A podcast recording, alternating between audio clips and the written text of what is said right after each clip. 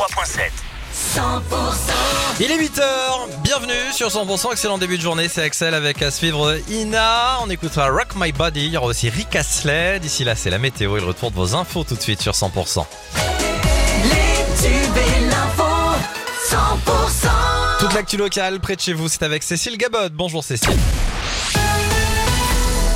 Bonjour Axel, bonjour à tous. Le président du conseil départemental de la Haute-Garonne sollicite le préfet pour qu'un arrêté de reconnaissance de catastrophe naturelle puisse être pris rapidement.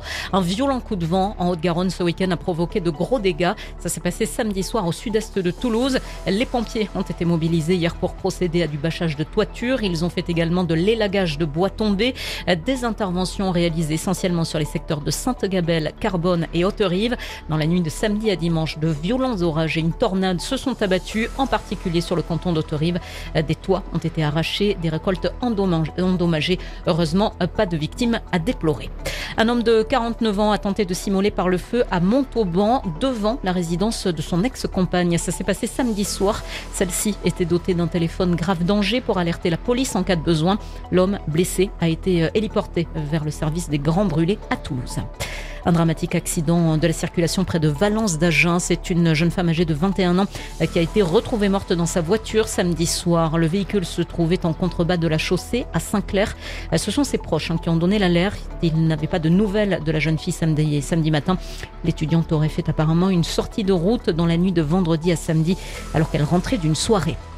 Le Tour de France Femmes s'est terminé hier à Pau et c'était en présence de la première ministre Elisabeth Borne. Elle est venue soutenir les coureuses et le sport féminin en général. Victoire d'étape hier pour la Suisse Marlène Rosser et maillot jaune pour la néerlandaise Demi Vollering. Le public était nombreux pour soutenir les coureuses tout au long des 22 km du parcours. Le bilan de cette deuxième édition est donc bon pour les organisateurs. C'est ce que nous explique la directrice du Tour de France Femmes, Marion Rousse. en écoute. Ça a été une, vraie réussite. Hein. Vous parlez à une directrice de course euh, hyper fière. Euh, tous les jours, on a vu une vainqueur d'étape différente avec des scénarios de course euh, juste incroyables. Des baroudeuses qui ont pu aller chercher la victoire d'étape en, en échappée. On a vu une puncheuse avec le Tokopeki le, le premier jour, des sprints massifs. Et puis évidemment, l'étape reine hier au Tourmalet, euh, bah, qui restera longtemps, je pense, dans l'histoire du, cyclisme féminin. Et euh, bah, une vainqueur euh, demi-Vollering qui surclasse tout le monde cette année. Donc on a une très belle maillot jaune. La directrice du Tour de France Femmes, Marion Rousse, elle était au micro de Franck Payanave.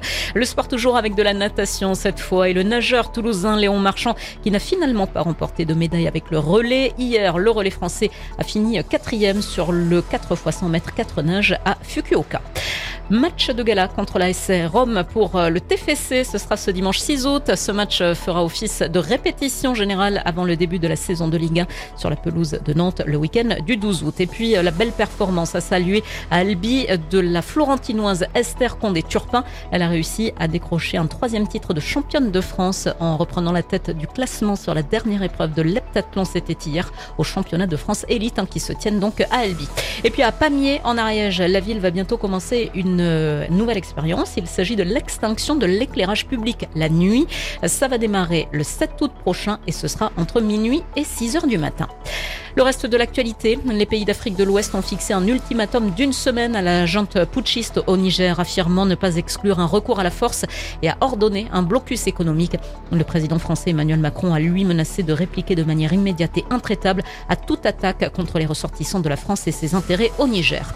Ce drame dans le Var, une structure gonflable du parc Wonderland de Saint-Maximin-la-Sainte-Baume s'est envolée hier, emportant une fillette et son père. Ce dernier n'a malheureusement pas survécu à ses blessures. Et puis Japon-Espagne, Costa Rica-Zambie, ce sont les deux premiers matchs de la Coupe du Monde féminine de foot ce matin à 9h. À midi, il y aura Irlande-Nigeria et Canada-Australie. L'actu continue sur 100%.